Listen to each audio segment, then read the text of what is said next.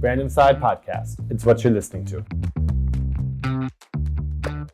7ข้อที่นักจิตวิทยาบอกว่าควรเอาไปเลี้ยงลูก สวัสดีครับ คุณกำลังฟังแบรนด์ Insight Podcast กับผมเมฆจากแบรนด์ Insight ครับอะและวันนี้เรามีจะบอกว่าแขกรับเชิญพิเศษเหรอ แนะนำตัวหน่อยแนะนำตัวอย่าเรียกว่าพิเศษเลย เรียกว่าเป็นแขกรับเชิญที่แวะมาแวะไปอ่าอยู่ขึ้นอยู่กับอุณหภูมิแล้วก็แรงลม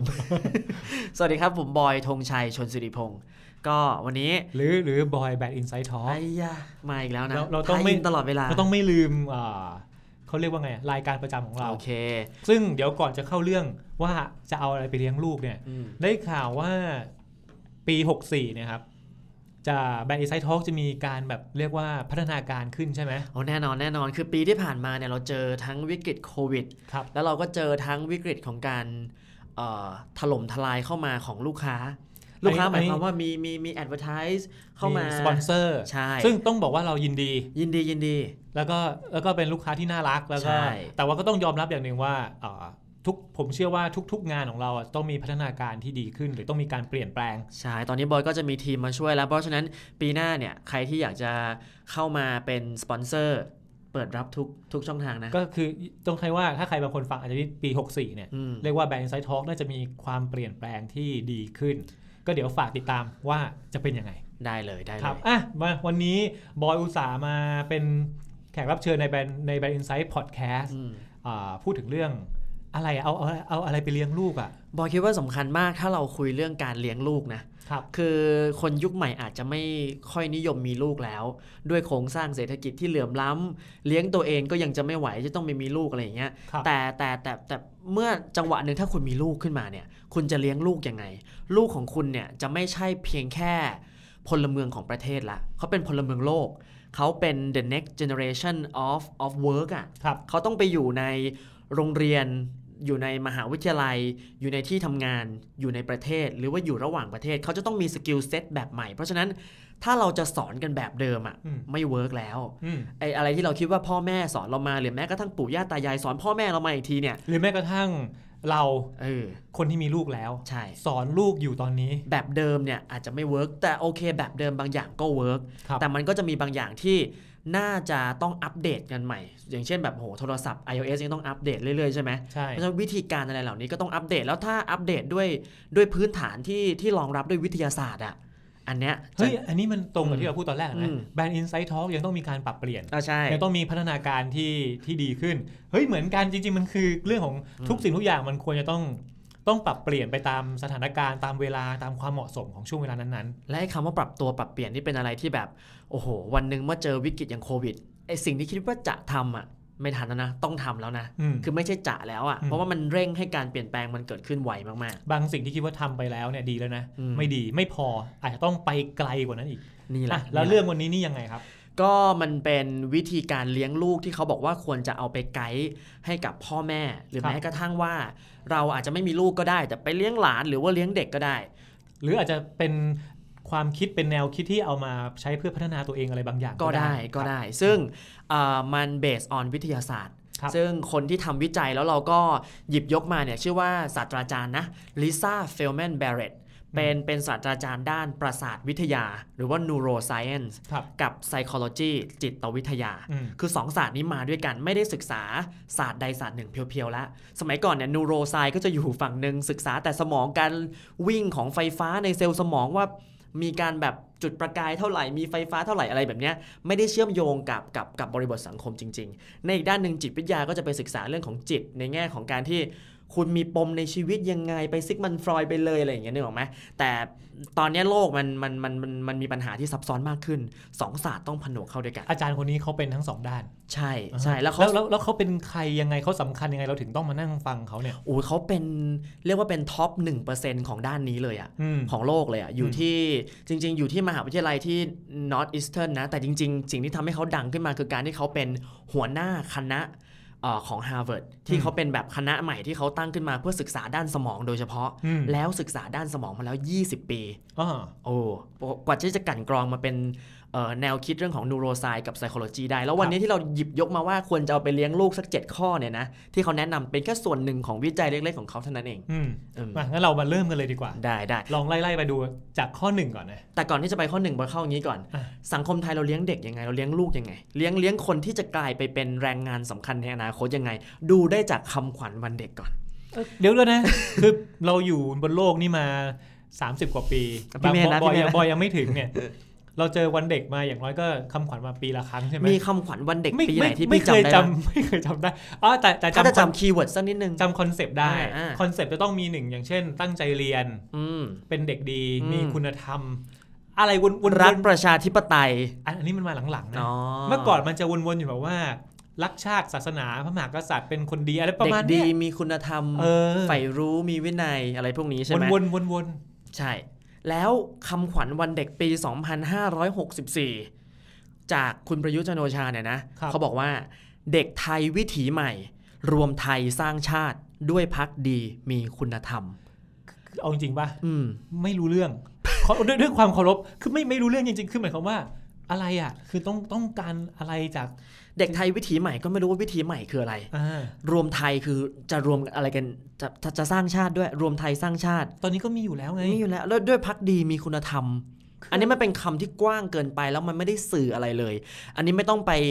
เอ่อวิจารณ์เรื่องฉันทลักษณ์ที่มันไม่ค่อยลงกันเท่าไหร่ด้วยนะ มันไม่คล้องจอง ใช่ มันไม่สวยงามใช่ในในตามหลักภาษานะ ใช่ ถ้าจะพูดกันแบบแต่นั้ว่านในนะในในมีนิ่งในความหมายมันก็ยังงงงๆอยู่ แต่คำถามที่สำคัญของคำขวัญวันเด็กก็คือว่าคำขวัญวันเด็กมันสะท้อนหรือว่ามันมันเตรียมพร้อมให้เด็กไปสู้กับโลกอนาคตยังไงบ้าง ด้วยคำขวัญของคุณประยุทธ์ขอพูดด้วยความสัตย์จริงว่าไม่พบเลย ผมใช้คำนี้แล้วกันว่า ผมรู้สึกว่าคำขวัญวันเด็กเป็นสิ่งที่ไม่ได้มีนัยยะสำคัญสักเท่าไหร่อืมต่อสังคมไทยต่อมประเทศไทยอืมเพราะว่าก็ไม่มีถ้าใครเคยชมโน้ตอุดมอืมเดี่ยวอะรายการเดี่ยวเขาจะเคยพูดประโยคนึงว่าอืมไม่มีใครจำความขวัญวันเด็กขึ้นใจแล้วเอามาเป็นแรงบันดาลใจในการแบบประสบความสำเร็จในชีวิตเนี่ยอืมมันไม่มีใช่ ขอข้ามไปได้ไหมเรื่องเนี้ย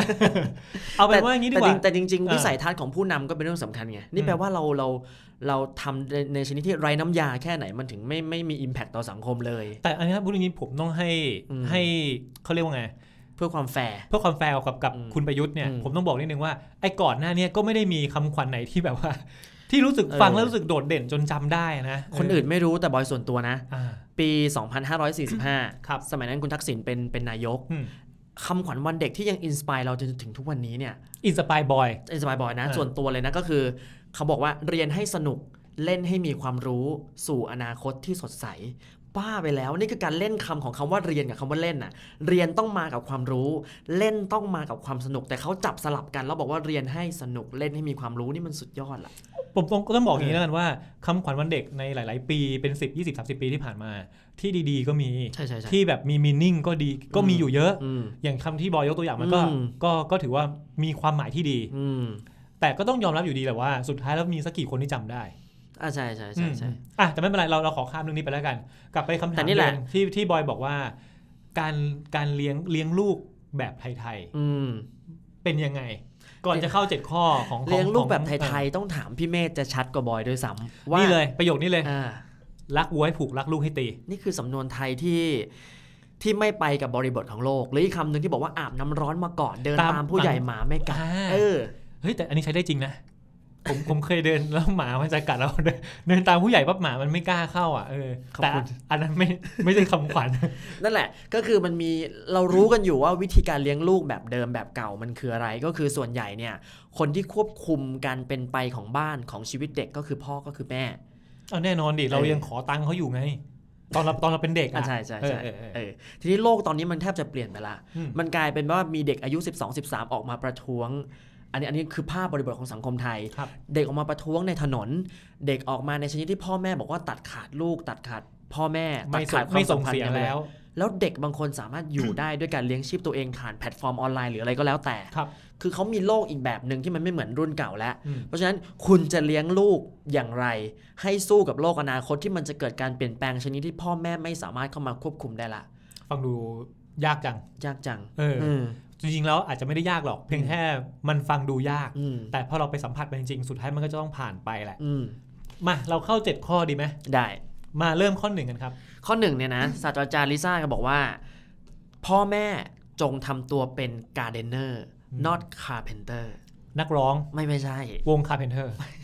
Yesterday Once More มันน่าจะเกิดไม่ทันนะ เฮ้ยผมดูใน YouTube อ๋อเออโอเคไม่ไม่ทันเหมือนกันโคคือพ่อแม่เนี่ยต้องทำตัวอะเองเป็นคนคนสวนคนทำสวนคนจัดสวนอะทำไมอะเออแบบคือไม่อย่าทำตัวเองเป็นช่างไม้อะอ๋อช่างไม้ทำอะไร ช่างไม้ก็คือเขาเรียกว่าไงนะ เอาสร้างผลิตภัณฑ์แล้วกันอืมเอาไม้มาอืมสร้างผลิตภัณฑ์ที่เรารู้จักดีกันโต๊ะเก้าอี้อืมต้องใช้ความคิดสร้างสรรค์นะหรือแม้จะไม่ต้องไปผลิตเก้าอี้ แต่เอาไม้มาจากเนี่ยไปตัดต้นไม้มาจากป่าสมมติว่า แล้วจะเอาไปขายต่อให้ได้ คุณก็ต้องออกแบบให้มันเป็นรูปเป็นร่างเป็นทรงที่คุณนึกคุณฝันเอาไว้อันนี้ไงต้องใช้ความคิดสร้างสรรค์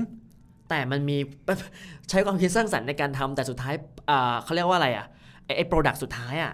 คุณมีเป้าหมายในใจอยู่แล้วถูกต้อง อยากอ๋อให้ลูกเป็นหมอ อยากให้ลูกเป็นอัยการ อยากให้ลูกเป็นนายกรัฐมนตรี ประเทศไทยถ้าอยากให้ลูกเป็นนายกก็ให้ไปเรียนทหาร โอกาสจะเป็นเนี่ยได้สูงมากสูงมาก ถ้าดูตามเรโชแล้วค่อนข้างสูงไม่ใช่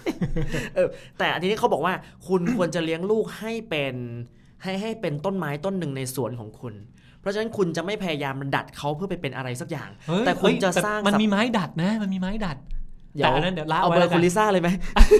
อะละเอาเราเราเรากลับมาเข้าเรื่องก็คือเป็นชาวสวนเป็นเป็นเป็นคนสวนต้องเป็นคนจัดสวนดีกว่าพูดอย่างนี้เออมเพราะฉะนั้นสิ่งที่พ่อแม่ต้องทำคือสร้างสภาวะแวดล้อมให้เด็กเติบโตขึ้นไปได้ดีที่สุด พ่อแม่ทำตัวเองเป็นเป็นคนที่ facilitate อะอำนวยเขาความมีสะดวกหน้าที่ที่จะปลูกให้น้ำให้ปุ๋ยอืมตัดแต่งอืมพรวนดินอืมดูแลอะไรนะ วัชพืชและและศัตรูพืช ใช่ ให้ใช่ให้ต้นไม้ต้นเนี้ย เติบโตได้อย่างสมบูรณ์ที่สุด อยากให้ลูกไปอยู่ในวงการดนตรี ก็ไม่จำเป็นต้องไปหยิบเอ่อไวโอลินใส่มือลูก แล้วฝันว่าวันหนึ่งลูกจะไปอยู่วงซิมโฟนี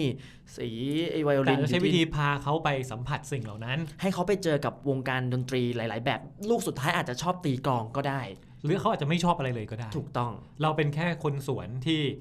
อ่าใช่บอกใช้คำว่าช่วยอำนวยความสะดวกให้เขาอ่าแล้วเขาจะเลือกเป็นอะไรอะอย่าและไปทำตัวเป็นช่างไม้นะอ่าอ่า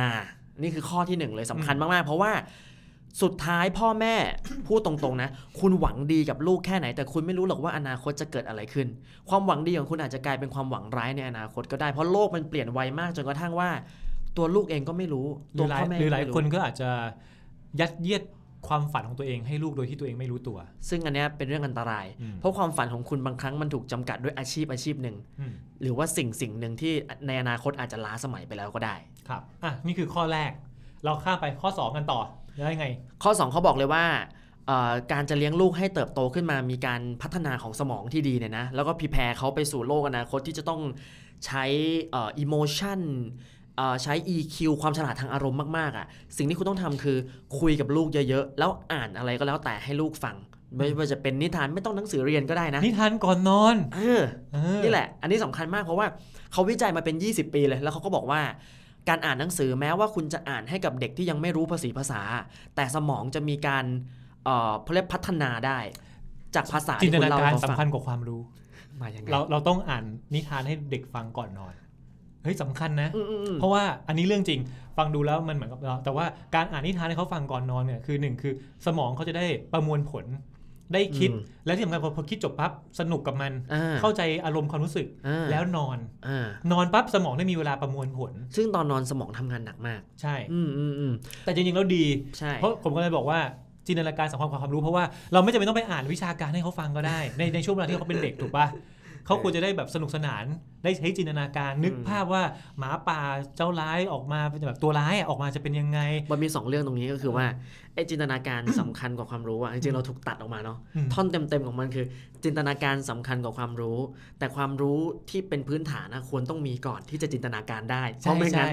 แต่ว่าแต่ว่าในที่นี้เออหมายถึงว่าถ้าเราอ่านนิทานให้เด็กฟังอืมให้ลูกเราฟังอืมที่ยังเล็กๆเนี่ยอืมเขาได้จินตนาการเขาไม่เคยเห็นหรอกว่าหมาป่าตัวร้ายเป็นยังไงเออหรือว่าหนูน้อยหมวกแดงเป็นยังไงใช่แต่เขาได้ใช่ใช้จินตนาการว่ามันใช่เป็นยังไงแล้วเขาได้เข้าใจใช่เรื่องราว story อะไรบางอย่างก่อนนอนเนี่ยดี ถูกต้องแล้วมันก็จะส่งผลต่อสมองต่อการทำงานในอนาคต แต่หลายคนก็จะบอกว่าไอ้ activity ที่บอกว่าอ่านนิทานก่อนนอนให้ลูกฟัง มันไม่ใช่ว่าทุกคนจะทำได้ ฉันอยู่ในประเทศโลกที่สามหาเช้ากินค่ำนึกออกไหมอืมใช่ไหมกลับมาก็ไม่รู้ว่าจะไปอ่านนิทานให้ลูกฟังอะไรยังไง อันนี้ก็ต้องบอกว่าเป็นปัญหาที่เกิดขึ้นตามบริบทแต่ละสังคมไม่เหมือนกัน แต่สิ่งที่นักวิทยาศาสตร์คนนี้เขาทำเขาบอกว่า จงทำแบบนี้แล้วมันจะดี แต่เขาไม่ได้ไปคำนึงถึงว่าโอ้โห ทุกบ้านอาจจะทำไม่ได้อะไรแบบอันนี้นี้เดี๋ยวเราว่ากันมต่อไปมันยังมีอีกตั้งไหนอีกตั้งห้าข้อนะ นี่เพิ่งข้อสองเองอะเราไปข้อสามกันต่อครับ ข้อ 3 เขาบอกว่าสิ่งที่ควรทำให้กับเด็กก็คือว่า อธิบายสิ่งต่างๆ ที่เกิดขึ้น อย่างจริงใจและจริงจัง อธิบายเลย เพราะว่าสิ่งหนึ่งที่เด็กมักจะมีกับเราเสมอคือคำว่าทำไม why ทำไมทำไมอันนี้เกิดขึ้นทำไมอันนั้นเกิดอ๋ขึ้นออันนี้นี่เขาชอบพูดประจำไงเจ้าหนูจำไม่ไงอืมเออ ถามอยู่นั่นน่ะอันนี้ทำไมอันนั้นทำไมบางทีเราก็ตอบไม่ได้ปะใช่แล้วบางทีเราไม่ใช่แค่ไม่ตอบไม่ได้นะ เราโมโหหงุดหงิดมันจะอะไรกันนัก มันก็เป็นอย่างนี้ยแหละ ไม่ต้องถามหรอกใช่ สมมุติว่ามีคุกกี้ตั้งอยู่กลางบ้าน เป็นของคนทั้งบ้านมากินได้ ให้คุกกี้ทำนายกันเป็นเป็น BNK48 ไม่แล้ใช่วนะแล้วเด็กเนี่ยนะ กินคุกกี้ไปเยอะแล้วแล้วอยากกินอีก แต่เออแต่ทำไมอยากไม่กินอีกไงถ้ากินอีกก็หมดไม่เผื่อแผ่ให้คนอื่นเลย เราจะเออทำยังไง ถ้าเป็นยุคก่อนก็คงต้องต้องต้องสั่งกันด้วยอำนาจนี่แหละหยุดกินตีลงโทษเลยเออใช่ไม่ work ทำไมอะ work ดิหรือว่าจะบอกว่าอะไรดี อย่ากินนะ ถ้ากินอีกเดี๋ยวตำรวจจับ อ่านี่ไม่เคยโดนใช่ไหมว่าเราว่าหลายคนน่าจะเคยโดน เพราะว่าเพราะเพราะเขาอ้างตำรวจปั๊บเนี่ยทุกวันนี้ยังกลัวตำรวจอยู่เลย หรือว่าบ้านนี้แม่มีอำนาจมาก พ่อก็อยู่ที่บ้านพ่อบอกลูกว่าอะบอยอย่ากินถ้าถ้าบอยกินเนี่ยเดี๋ยวแม่ตีนะโอ้โหแม่กลัวเลยแม่แม่ล้างจานอยู่ในครัวแม่ไม่รู้เรื่องนะ ได้ผล อย่าอย่ากินนะ เดี๋ยวแม่ตีเออ แล้วมันได้ผลนะ อืม เพราะมันเป็นการใช้อำนาจมามามามากดเอาไว้แล้วเราก็กลัวอยู่แล้วอะใช่ เออซึ่งเอ่อแต่แต่ถามว่าเด็กเข้าใจไหมเด็กไม่เข้าใจนะเด็กไม่เข้าใจแต่เด็กทำไมต้องตี ใช่ แต่กลัวไว้ก่อนกลัวกลัวกลัวแล้ว เพราะไม่อยากโดนตี ในแง่ของพัฒนาการทางสมองอันเนี้ยไม่ดีเลย เพราะเขาไม่ได้รับรู้ถึงเอฟเฟกกับ cause ของมันอะเขาไม่รู้ถึงผลลัพธ์ เหตุและผล เขาไม่รู้เลยใช่ สุดท้ายเขาก็จะมีภาพในหัวว่าห้ามทำสิ่งนี้ เพราะมีอำนาจบางอย่างมันกดเขาไว้อืมตำรวจจับแม่ตีอะไรก็แล้วแต่ตำรวจจับนี่ตลกใช่ไหมคือมันก็ไปกันมั่วเลยอะและสุดท้ายพอวันหนึ่งเขาโตขึ้น แล้วสิ่งเนี้ยมันก็ฝังอยู่ในสมองเขาแล้วถ้าเขาจะต้องทำอะไรที่มันผิดกฎผิดระเบียบสักหน่อยทุกวันเขาก็นี้จะพอพอเขาไปประท้วงไงเขาก็เลยกลัวตำรวจเดี๋ยวก่อนไม่อ๋อไม่ใช่เหรอไม่ใช่ เมื่อเขาโตขึ้นแล้วเขารู้สึกว่าเขาต้องทำอะไรสักอย่างที่มันผิดกฎผิดระเบียบอ่าสิ่งที่เขามองหาคือมีอย่างเดียวว่าจะมีคนมีอำนาจมาลงโทษเขาหรือเปล่าตัวที่เขาไม่ได้มองว่าไอ้การกระทำของเขาอะมันผิดเพราะอะไรเอ้ยเรื่องออกไหมแล้วสุดท้ายพอเขาหาคนที่มีอำนาจมาลงโทษเขาไม่เจอ เขาก็ยังเขาก็จะไม่หากลัช่วองแล้วทางในการทำถูกต้อง ซึ่งจริงๆมันผิดผิดสิผิดเขาไม่เข้าใจเหตุและผลว่าใช่ ซึ่งกลับไปกรณีคุกกี้เนี่ยเออเขาอาจจะไม่กินพ่อแม่อาจจะอธิบายเขาว่าเขากินมาเยอะแล้ว ถ้ากินเยอะแล้วกว่านี้เอาไว้แบ่งมันให้คนอื่นบ้างก็ได้อะกินเยอะกว่านี้ไม่ดีอืมอ่าเหลือไว้แบ่งให้คนอื่นบ้างอืมอะไรก็แล้วแต่คือมันใช่มันมีเหตุผลที่อธิบายแล้วเขาจะได้เข้าใจว่า ว่ามันควรจะเป็นอย่างนี้เพราะอะไร มันคือเรื่องของ cause แล้วก็เอฟเฟกใช่ใช่ นี่คือข้อที่สามเออแต่เรื่องนี้นี่ประเทศไทยนี่เป็นกันเยอะนะอืมถ้าสมมติถ้าเรามีแบบกฎหมายสักกฎหมายหนึ่งที่แบบมากดเราไว้ว่าเราเราห้ามเราห้ามถามเราห้ามพูดอะไรอย่างเงี้ยจริง ๆ มันก็เป็นเรื่องนี้เหมือนกันปะก็ขอละไว้ในฐานที่ไม่เข้าใจดีกว่าเออเราเราเออเราอาจจะไม่เข้าใจเพราะว่าเราไม่ได้รับการอธิบายไงอืมเออใช่ถูกต้องอะเราจบข้อ 3 ไป ไปข้อ 4 กันต่อครับ ข้อ4เนี่ยเอ่อศาสตราจารย์ลิซ่าบอกว่า ให้พ่อแม่เนี่ยอธิบายอะไรก็แล้วแต่สัมพันธ์จากข้อ 3 นะอืมอธิบาย activity ไม่ใช่ person อ๋อเวลาที่จะไปเบลมใครสักคนหรืออะไรก็แล้วแต่ ไปตำหนิอะไรสักอย่างที่มันเกิดขึ้นน่ะ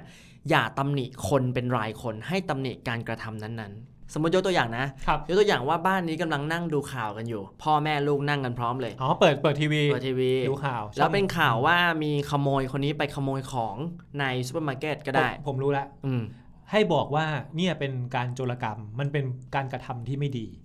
เออ แต่ใช่อย่าไปชี้ว่าคนคนเนี้ยยกตัวอย่างเช่นอาจจะมีคำแบบไม่โอเค เช่น ไอ้โจรคนนี้มันเลวอืมไอ้ผู้ชายคนนี้มันแย่มากอะไรอย่างมันเงี้ยชั่วเออมันชั่วเออไม่ไม่ไม่ไม่อย่าสุดท้ายมันไม่ได้อธิบายอะไรเลยอ๋อมันชั่วเพราะว่ามันเป็นขโมยอืมแต่แต่แต่สุดท้ายมันก็มันจุดจุดเริ่มต้นของมันคือเริ่มต้นที่คนน่ะครับเพราะฉะนั้นภาพในหัวของเด็กแล้วก็สมองในการทำงานเบื้องหลังก็คือว่า คนคนนี้มันแย่ละอืมเพราะฉะนั้นแก้ไม่หาย อ๋อ ไปมองที่ตัวบุคคลแทน ไม่ได้ทำให้เขาเข้าใจอะไรมากขึ้นกับโลกเลยอ่าเออเอ้ยเรื่องนี้จริง ๆ แล้วเป็นเป็นการสอนที่ดีมากนะอืมเพราะว่าผมชอบเพลงหนึ่งของขออนุญาตอ้างอิงถึงเพลงของเฉลียงอืมชื่อเพลงว่าอื่นๆอีกมากมายอืมเขาจะบอกให้รู้ว่า คนคนหนึ่งทำเนี่ย บางทีเขามีเหตุผลข้างหลังอะ่ะที่เรามองไม่เห็นถูกต้อง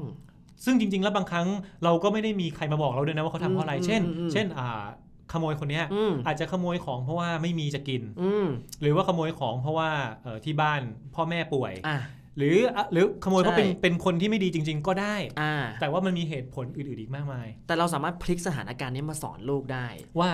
ว่า พฤติกรรมนี้ไม่ดีนะ พฤติกรรมนั้นคือการขโมยมันไม่การดีขโมยของเป็นสิ่งผิดอืมเพราะอะไร เพราะของของนั้นมันไม่ใช่ของเขาไปเอาของคนอื่นมาโดยไม่ได้รับการอนุญาตไม่ได้ ซึ่งตัวเขาเองคนเนี้ยก็ต้องรับโทษนะ ต้องรับโทษ ต้องรับโทษทางสังคม เพราะแม้ว่าอืมันจะมีเหทาตุงผกลฎหที่มายดีเบื้องหลังอยู่นะ ใช่ แต่เราก็ต้องเข้าใจว่าเขาอาจจะมีเหตุผลที่เขาทำใช่ไม่รู้ ซึ่งจังหวะเนี้ยเราสามารถที่จะจินตนาการมากกว่าความรู้ของพี่ได้ละ ก็คืออืมถามลูกต่อไปเลยว่า หนูคิดว่าทำไมเขาถึงขโมยล่ะลูกม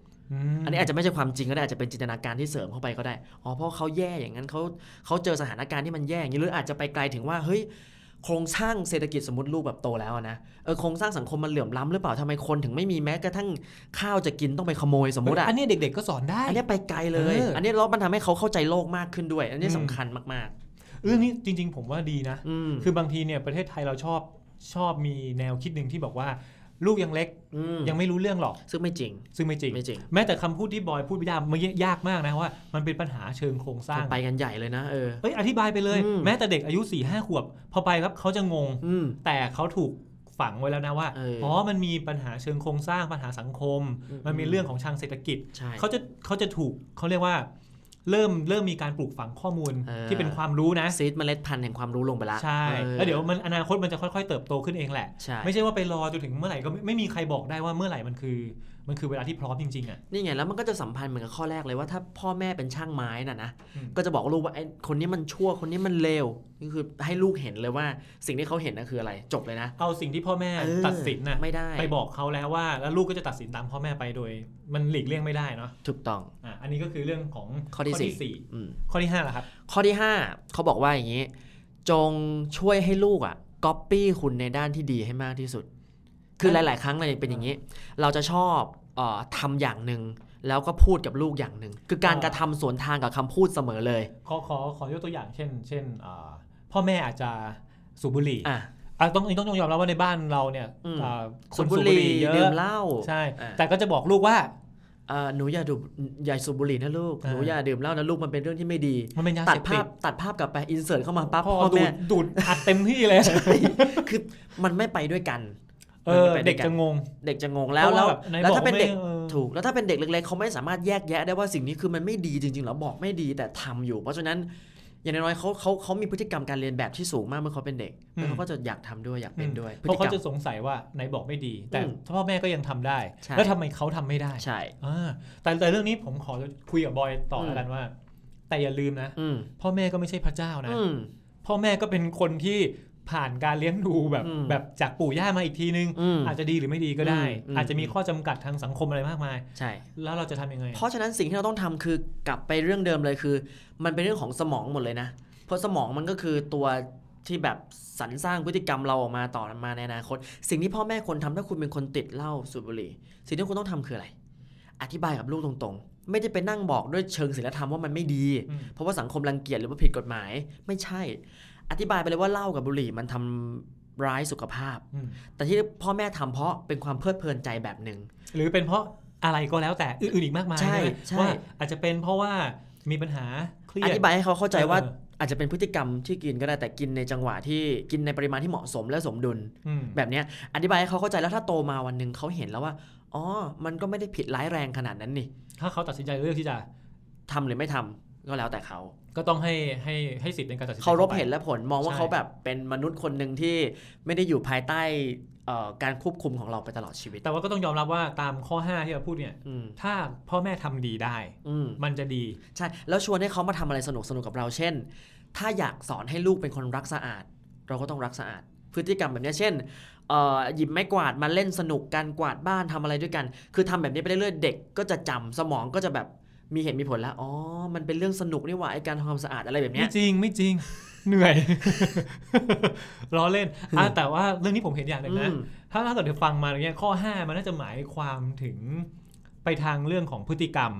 เรื่องของอาชีวิตปชีวิตประระจำจำวันวันอย่างเช่นการตื่นเช้า อะการใช่ใช่ การอาจจะเป็นการมีชีวิตที่มีระเบียบ ใช่ใช่ไม่เหลวไหล ใช่ใช่ อ่าหรือว่าอ่าอย่างเช่นทำความสะอาดบ้าน อืม คือมีเขาเรียกว่ามี กิจวัตรประจำวันที่ดีอะเอออาจจะไม่ได้หมายถึงหมายรวมไปถึงเรื่องของความคิดเออหรือเรื่องของอะไรบางอย่างที่บางทีมันอาจจะต้องเป็นเรื่องที่ต้องใช้การศึกษาหรือการอธิบายที่มากกว่าอะอันนี้คือข้อ 5 ครับใช่อะข้อ6ล่ะข้อ 6 เขาบอกว่า expose children to a lot of people เลย ก็คือว่า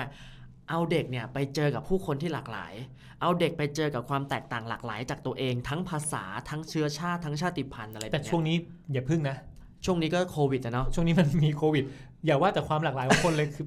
เอ่อจำกัดไว้หน่อย ใช่ เพราะว่ามันอืมมันยังไม่ปลอดภัยอืมอืมแต่ในความหมายของข้อเนี้ยเออคือต้องการสร้างความหลากหลาย มันจะดีต่อสมอง เพราะว่าสมองของเขาจะทำงานได้ดีมากขึ้น จะเป็นคนชนิดที่มี critical thinking มากขึ้นเมื่อเขาเจอกับสิ่งที่มันต่างจากตัวเองเยอะๆอะอ๋อเออพูดภาษาไทยใช่ไหม มีเพื่อนแม่เป็นคนฝรั่ง จับไปเจอกันคุยกันไม่รู้เรื่องหรอก yes no okay thank you แต่สมองมันก็จะเรียนรู้ เจอแขก เออ เจออะไรเนี่ย เจอคนเอเชีย ใช่แล้วถ้าพูดแบบเออให้มันดู modern หน่อยยุคนี้นะ การที่จะพาไปเจอคนที่แตกต่างจากเรามาก ๆ มันทำให้เป็นการปลูกฝังวิธีคิดเรื่องการไม่เหยียดคนที่ต่างจากเขาอ่าด้วย ถ้าอย่างเคยเห็นโฆษณาหนึ่งในเออ YouTube นะอ่าแบบว่าเป็นเด็กเด็กฝรั่งผิวขาวไปเจอือมเด็กฝรั่งผิวดำอืมแล้วเขาก็ไม่เข้าใจว่าทำไมเธอถึงดำใช่ สุดท้ายแม่เขาบอกว่า ไม่เป็นไรอืมเราคือคนเหมือนกัน ใช่ เราไม่ต่างกันข้างในเรามีมีมือมีเท้ามีหัวสมใจองความคิดใช่อืมเฮ้ยสุดท้ายแล้วเขาก็เป็นเพื่อนกันได้ นี่แหละเอ้ยผมว่าสำคัญเลย แล้วถ้าเราสอนแบบนี้เราพาเขาไปเจอกับสภาพแวดล้อมที่มันไม่เหมือนเขามากๆเนี่ยเขาก็จะซึมซับว่านี่คือความปกติของโลก โลกคือความ diversity แล้วเขาจะกลายมาเป็นพลเมืองโลกเป็นแรงงานโลกในอนาคตที่ ที่เป็นคนชนิดที่ภาษาฝรั่งก็จะเรียกว่า cosmopolitan นะเป็นคนแบบจักรวาลนิยมอะมองไปอ่าทางไหนก็ไม่ได้รู้สึกว่าเฮ้ยอันนั้นมันต่างจากเราอันนั้นมันต่างมนุษย์เหมือนกัน มันต่างแหละอืมแต่แต่ยอมรับและเข้าใจอืมยอมรับและเข้าใจว่ามันต้องต่างดิอืมเราไม่มีใครเหมือนกันหมดหรอก เหมือนกันหมดมนุษย์ก็คงซิงแง่แก่ไปนานแล้วอืมใช่ไหมอืมอ่านี่คือเรื่องของความแตกต่างใช่ครับอะข้อ 7 แล้วข้อสุดท้ายอะข้อสุดท้ายเอ่อเขาบอกว่า ให้สนับสนุนในตัวของเด็ก ให้เด็กมีความมั่นใจในตัวเอง บางครั้งเด็กทำผิด บางครั้งเด็กทำผิด ต้องบอกว่าถูกเงี้ยเหรอไม่ใช่ไม่ใช่อย่างนั้นมันมันมันจะเป็นสองทางเนาะอะอะสมมติเด็กทำผิดสักอย่างหนึ่งสองทางของเราก็คือ สมมติเป็นพ่อแม่ชนิดลงโทษเราก็ลงโทษเลยเพราะว่าเธอทำผิดอ่านี่ไง รักวัวให้ผูกแล้วลูกให้ตีทำผิดเหรอหวดเลย ซึ่งแบบไม่น่าจะ work นะอ่าไม่น่าเอออะในในในเพราะว่าในมุมสุดท้ายมองอะว่าคุณเขาทำผิดปั๊บเราลงโทษด้วยความรุนแรง สมองก็จำแล้ว ว่าถ้าต่อไปในอนาคตเจออะไรที่ทำผิดเขาก็ต้องใช้ความรุนแรงเข้าสู้เขามีโอกาสใช้มีโอกาสความโอรุกาสนแรงใช่เพื่อเพื่อหาทางออกใช่บางบ้านตีอาจจะ work แต่มันก็ไม่ได้เป็นตัวที่การันตีร้อยเปอร์เซ็นต์นะอืมส่วนอีกอันหนึงก็คือ spoil ไปเลยทำผิดปุ๊บโอ้ยไม่เป็นไรลูก เดี๋ยวเรานี่นั่นนะ คือแบบว่าพ่อแม่แก้ปัญหาให้หมดยกตัวอย่างให้เห็นภาพชัดๆแล้วกันสมมุติว่า เด็กอายุสามขวบโอ้โห คนเด็กหนึ่งเด็กจังเด็กมากเลยอืมเด็กๆอายุสามขวบเลย สมองเนี่ยมันทำงานตั้งแต่ยุคไอ้ช่วงแรกๆของเราเลยนะอ่าสามขวบแรกนี่สมองทำงานหนักมากเพราะฉะนั้นสอนอะไรได้พวกเนี้ยสอนตั้งแต่เด็ก ๆ เลยครับสามขวบเราเอาขนมให้เขาสุดท้ายเด็กคนนี้เอาขนมไปกินกินอะกินยังปกติสิอ๋อกินจะไปลงโทษทำไมเอาขนมปลาลงพื้น อะสนุกดิ อืมเอมีอพ่อแม่สองแบบพ่อแม่แบบแรกลงโทษเลย โอ้เพราะเธอนี่ยทำพื้นหวดเลยสกปรกหวดเลยพี่เมธแบบแรกไหม ใช่ ล้อเล่นนะแต่อะผมผมผมแสดงตัวอย่างเป็นตัวละครแบบแรกแบบแรกอะหวดเลยหวดเลยตีเลยเพราะว่าทำพผิอดเคลื่มาองตรปั๊บฐานหวดเดี๋ยวนั้นเลย ทำผิดมาตรฐานสังคมอะ แล้วพอยื่นให้ใหม่นะ เออถ้าเคลื่องอีกหวดเดี๋ยวนั้นเลย อ้าวเอ้ยมันมีนะจริงๆเคยเห็นไหมจะมีที่แบบว่าเขาเรียกว่าพอให้ปั๊บนะพอคุณเคลื่องปั๊บหวดเดี๋ยวนั้นเลยเพราะอะไรรู้ป่ะเขามีแนวคิดว่า อืม ให้เด็กรู้ว่าสิ่งเนี้ยผิด ซึ่งสอนแบบนี้เนี่ยในเชิงของนูโรไซอะมันไม่ดี เพราะว่าสมองมันจำมันจำไม่ได้อันนี้ไม่เป็นเหตุเป็นผลเลยนะ พอโตขึ้นมาเขาก็จะไม่เคลื่องไม่เคลื่องขนมลงพื้นแต่เขาจะใช้วิธีการอธิบายเหตุผลในหัวด้วยอำนาจไงอ๋อทำผิดพ่อแม่ลงโทษทำผิดพ่อแม่ลงโทษไม่รู้เลยว่าทำผิดแล้วมีเหตุมีผลยังไงที่ฉันต้องทำอะไรอย่างเงี้ยอืมแต่จริงๆนั้นเด็กถ้าอายุแบบสองสามขวบเลยเนี่ยเขากำลังตั้งคำถามกับโลกอยู่ แล้วพออ๋อ ลืมไปพ่อแม่อีกแบบหนึ่งเด็กทำขนมหล่นลงพื้นอะพ่อเก็บบอยให้บอยเลยบอยเป็นพ่อแม่อีกแบบหนึ่งอะพอคว้างขนมลงพื้นปั๊บบอยทำไงบอยเดินเข้าไปเลย แล้วก็เก็บเก็บให้ลูกเงี้ยเหรอเก็บให้ลูกแล้วก็หยิบเข้ามาใส่มือเขาแต่บอกว่าอย่ากินนะทำไมถึงทำแบบนั้นอะเริ่มอย่างนี้ก่อนทำไมต้องปาจริง ๆเขาอาจจะตอบตัวเองไม่ได้ด้วย แต่ลึกๆ เชื่อไหมเขาอาจจะเป็นเด็กที่กำลังแสวงหาโลกอยู่อะแล้วเขาไม่รู้ว่าเออเออใช่แรงโน้มถ่วงของโลกมันคืออะไรกฎของฟิสิกส์ที่แบบโยนแล้วมันหล่นลงพื้นเนี่ยหรอกไหม คือเราก็ทำให้ให้ให้เขาทำซ้ำให้เขาทำอีก เขาทำแล้วมันสนุกเหรอทำแล้วมันเกิดอะไรขึ้น พยายามอธิบายเป็นเหตุเป็นผลให้มากที่สุด แล้วเขาลบในสิ่งที่เขาทำคือไม่ใช่ลงโทษ แล้วก็ไม่ได้แบบไปเก็บความสะอาดเรียบร้อยไม่ใช่สปอยด้วย แต่แต่ว่าควรจะชวนเขาเก็บ อ่าหลังจากนั้นอย่าทำความสะอาดค่อยมาสอนกันทีหลัง แต่ไม่ไม่เอาเรื่องความสะอาดไปขัดขวาง อันนี้เป็นพ่อแม่ที่ดูมีเวลาเยอะเนาะเป็นอีลีทเนาะมีเงินมีทองกำลังกำลังจะกำลังจะชีวิตแย้งมันอยู่ทีว่า แบบต้องมีเวลาเยอะมากเนี่ยเออคือจะบอกว่าไงอะ เอ่อเราต้องสอนเขาให้เขาเข้าใจ สอนให้เขาเข้าใจถึงเหตุและผลของการกระทำเพราะไม่งั้นเนี่ย ถ้าเราเขาทำขนมหล่นลงพื้นสกปรกปั๊บเราตีปุ๊บ หรือเด็กหรือคนนี้โตขึ้นมาจะเป็นอ่าคนไม่มีความมั่นใจ หรืออีกมุมหนึ่งถ้าเขาทำความถ้าเขาได้ขนมปั๊บคว้างลงพื้นเราบอกโอ้ไม่เป็นไรลูกแล้วเราเป็นคนเก็บเอง เด็กคนนี้จะแบบหยิบโยงอะสจะแบบปอยสปอยใช่ทำอะไรก็ไม่ไม่ผิด ใช่ อืม แต่เราควรจะทำให้เขาเติบโตขึ้นมาด้วยความมั่นใจในสิ่งที่เขาทำถ้าเขาปาขนมลงพื้น สอนให้เขารู้ อันเนี้ยมันยากนิดนึงว่าเราจะเข้าไปจังหวะไหน มันเป็นความชาเลนจ์อะและอีกอย่างหนึ่งเท่าเท่าที่เราฟังมาเจ็ดข้อเนี่ยอืนะมต้องบอกเลยว่าต้องเป็นพ่อแม่ที่มีเวลา แต่คนเนี้ยคนที่เสนอคือนักวิทยาศาสตร์ที่ทำงานวิจัยกับกระดาษหนังสือ แล้วก็ไม่ต้องมาเผชิญกับ ปัญหาเชิงโครงสร้างความเหลื่อมล้ำในประเทศที่แบบว่าอ่จะบอกว่าพ่อแม่ไม่ได้หน้าที่ของเขาคือเขามีหน้าที่หาทางออกเสนอสิ่งที่ดีที่สุด หาทางออกหาคำตอบให้ใช่ว่าคุณต้องทำแบบนี้นะ ถูกต้องสุดท้ายจะทำหรือไม่ทำอืมจะทำได้ไหมทำได้ทั้งหมดไหมทำได้หรือเปล่าหรือได้บางข้ออ่า ก็อยู่ที่อยู่ที่ตัวพ่อแม่เอง ใช่ แต่บอยคิดว่าพอเราเห็นอย่างนี้แล้วว่า มันมีงานวิจัยทางวิทยาศาสตร์รองรับครับสิ่งที่เราควรจะมาแก้กันอันนี้ออกจากเรื่อง 7 ข้อแล้วนะครับมันไม่ใช่การไปโยนว่าพ่อแม่แต่ละบ้านควรจะเลี้ยงลูกยังไง แต่ถ้าเราเห็นแล้วอะเราควรจะเปลี่ยนเชิงแบบเชิงระบบเลยอะกระทรวงมันไม่ต้องมีกระทรวงดูแลเด็กและเยาวชนอะไรอย่างนี้ใช่ไหมอืมถ้าคุณเห็นว่าข้อมูลทางวิทยาศาสตร์ support แบบนี้แล้วอะเราจะออกแบบนโยบายอะไรที่ทำให้พ่อแม่มีจังหวะ มีเวลาในชีวิตในการที่แบบ จะเลี้ยงลูกได้ดีขึ้นอะหรือบริษัทจะจะจะจะต้องมีนโยบายอะไรบางอย่างไหมอะไรอย่างเงี้ยนี่นี่บอยเริ่มเห็นมีมีล่าสุดเชฟรอนเขาทำโปรแกรมขึ้นมา สร้างแคมป์ให้กับลูกของพนักงานอะไปไปไปเข้าเพื่อไปร่วมแบบสร้าง creativity อะไรก็แล้วแต่คือมันคงต้องไปสู่โลกใหม่ละ ที่คุณจะเลี้ยงลูกแบบเดิมไม่ได้ แล้วคนที่จะเลี้ยงลูกคนไม่ใช่ควรไม่ใช่ภาระของครอบครัวใดครอบครัวหนึ่งอืมแต่เป็นภารกิจร่วมกันทั้งประเทศทั้งโลกเลยแหละจริงเพราะว่าอย่าลืมเออเออเรื่องนี้เห็นด้วยใช่เพราะว่าตอนแรกจะบอกว่าเลี้ยงลูกไม่ใช่หน้าที่ของครอบครัวใดครอบครัวหนึ่งหรอกก็คุณลูกของคุณน่ะแต่อย่าลืมว่าเขาโตขึ้นมาเขาไม่ได้เป็นแค่สมาชิกครอบครัวๆถูกเขาเป็นสมาชิกของสังคมอืมของประเทศอืมถ้าเราเพิกเฉยอืมสุดท้ายเราจะได้ พลเมืองประชากรเราที่ไม่มีคุณภาพนะ ใช่หรือเป็นพลเมืองอืมที่ล้าหลังกับโลกที่มันเปลี่ยนแปลงไปอะไรแบบนี้ใช่อืมนี่ก็คือเรื่องราวของ 7 ข้อที่นักจิตวิทยามาบอกว่าควรเอาไปเลี้ยงลูกใช่บอยใช่ใช่สรุปหน่อยไหมว่าอืมจาก 7 ข้อเนี่ยเราเรียนรู้อะไรบ้าง จาก 7 ข้อเนี่ยบอยคิดว่าภาพใหญ่ของมันคือเรื่องของ skill set ของคนในอนาคตนะอืมเลี้ยงลูกแบบเดิมไม่ได้อีกต่อไปแล้ว เลี้ยงในแบบฉบับที่พ่อแม่เลี้ยงเรามาเนี่ย ไม่การันตีว่าจะ work ในอนาคตอืมเราเลี้ยงด้วยวิทยาศาสตร์ดีกว่า เลี้ยงด้วยเลี้ยงด้วยการเคารพซึ่งกันและกันไม่ตีอะบอยคิดว่าตีตีไม่ตีก็อยู่ที่บ้านแต่ละบ้านใช่ไหมอ่าเรื่องนี้คือถ้าเราก่อนจะสรุปอีกนิดนึงเนี่ยอืมรักวัวให้ผูกแล้วลูกให้ตีตกลงแล้วตีเนี่ย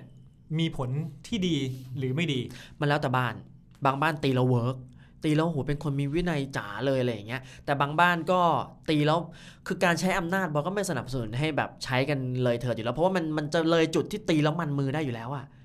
มันทำแล้วมนุษย์มันคลั่งไคล้ความรุนแรงเป็นส่วนทุนส่วนตัวผมเองผมก็โตมากับการโดนพ่อแม่ตีนะแต่เขาตีด้วยความรักตีด้วยความหวังดีอย่างงี้ใช่ไหมไม่ตอนตีเขาสะใจมากเลยล้อเล่นเออไม่แต่ว่าจริง ๆ ตอนตอนตีเนี่ยบางทีพ่อแม่ก็ร้องไห้ไปด้วยนะอืมบางทีเขาก็อธิบายไปด้วยนะ หมายถึงว่าหลังจากตีจบแล้วอะออเขาไม่ได้ตีจนแบบอืมเราเลือดออกตูดแบบอืมเขาเรียกไงนะขาเป็นลายอืมมันไม่อืมมันมีรอยบ้างแหละ แต่ว่าสุดท้ายเขาก็ร้องไห้อืมเขาก็กอดเราแล้วอืมเขาก็อธิบายอืมมันก็ทำให้เราเรียนรู้นะว่า สิ่งที่เราทำอะ มันผิดอืมแล้วเรายอมรับ แต่แต่ไม่แต่เอ่อจะบอกว่าสุดท้ายเราเอาความรุนแรงมาเป็นทางออกในอนาคตไหมอืมตั้งแต่โตมาก็ไม่เคยใช้ความรุนแรงในการอืมแก้ปัญหานะอืมแต่อย่างที่บอยบอกอย่างหนึ่งก็คือ เออมันอาจจะแล้วแต่คนแล้วแต่บ้านด้วยอืมดังนั้นสุดท้ายแล้วมันอาจจะไม่ได้มีสูตรสำเร็จตายตัวอืมแต่มันอยู่ที่บริบทของแต่ละบ้านอใช่ยู่ที่ความสามารถหรือว่าอะไรก็แล้วแต่ของบ้านนั้นมากกว่า ใช่อืมใช่ใช่ใช่นั่นแหละ เพราะฉะนั้นบอยคิดว่าต่อให้ตีกันด้วยความหวังดีแล้วนั่งร้องไห้แล้วอธิบายทีหลังอะแต่เราเป็นคนเจนนี้อะบอยคิดว่าเราต้องทำได้ดีกว่าเขาอืม คือถ้าเราเป็นคนยุคนั้นเราก็ทำเท่าเขาแหละอาจจะแย่กว่าเขาด้วยซ้ำอะอืมแต่เมื่อเรามาเป็นยุคนี้ละ เรามองว่าเฮ้ยเราต่อต้านความรุนแรงกันไม่รู้เท่าไหร่ เราพูดเรื่องสิทธิมนุษยชนกันไม่รู้เท่าไหร่ เราพูดเรื่องการที่จะปรับปรุงสกิลของคนในโลกอนาคตกันมาเท่าไหร่ เพราะฉะนั้นเราเห็นแล้วว่ามันทำได้ด้วยวิธีแบบสันติวิธีด้วยซ้ำอะไรอย่างเงี้ยก็ช่วยช่วยๆกันทำช่วยช่วยๆกันทำแล้วก็ไม่ใช่ภาระของครอบครัวใดครอบครัวหนึ่งแต่ช่วยกันทำทั้งสังคมครับในเรื่องสำคัญมากได้ครับ นี่เรื่องของ Bad Insight Podcast เราวันนี้ก็ประมาณนี้แหละ เชื่อว่าใครที่มีลูก หรือกำลังจะมีลูกหรือมีแผนจะมีลูกเนี่ยก็ลองฟังแล้วเอาไปประยุกต์ใช้ดู แต่ถ้าใครที่ไม่มียังเด็กอยู่อะยังยังวัยรุ่นหรือไม่คิดหรือคิดว่าจะไม่มีลูกบางข้อปรับใช้กับตัวก็เองก็ได้เอาไปนะปรับใช้กับตัวเองเอได้อใช่ใช่แล้วก็ใครที่อยากจะอ่านเพิ่มเติมเกี่ยวกับเรื่องของเนี่ยจิตวิทยาประสาทวิทยา search Google ได้เลยคุณลิซ่าฟิลแมนเบร t เดี๋ยวครับเราแปะชื่อไว้ให้ ดูในดูในแคปชั่นของเราได้ ใช่ มีหนังสือหลายเล่มมากที่น่าสนใจ แล้วก็ทำให้เห็นจริง ๆ ว่าเฮ้ยจิตวิทยามันไปด้วยกันกับสมองอะ่ะแล้วเราสามารถอธิบายการพัฒนาเชิงเชิงอารมณ์เชิงอะไรพวกเนี้ยได้ด้วยวิธีการทางวิทยาศาสตร์ ครับผมเออสำหรับวันนี้ก็ประมาณนี้ ไว้เดี๋ยวตอนหน้ามารอดูว่าบอยแพดอินไซ e ์ทอล์กเนี่ยจะกลับมาพอดแคสต์กับเราเมื่อไหร่ เมื่อไหร่ ก็รอต้อนรับนะ ไม่รู้นะ ปีหน้าเราบอกไว้แล้วนะว่าแบรนด์ไซต์ท้องนี่จะแบบ เขาเรียกว่าจะมีพัฒนาการที่แน่นอนที่เปลี่ยนแน่นอนแปลงไปแน่นอนก็ไม่แน่ว่าบอยอาจจะมีเวลามามาพอดแคสต์กับเรามากขึ้นบอยก็เป็นแบรนด์ Insight Talk ให้สนุกพอดแคสต์ให้มีความรู้อ่าส่วนอนาคตที่สดใสใช่วันนี้ลากันไปก่อน ครับ ไว้เดี๋ยวฝากติดตามตอนหน้าด้วยครับ วันนี้ลาไปก่อนครับ สวัสดีครับ สวัสดีครับ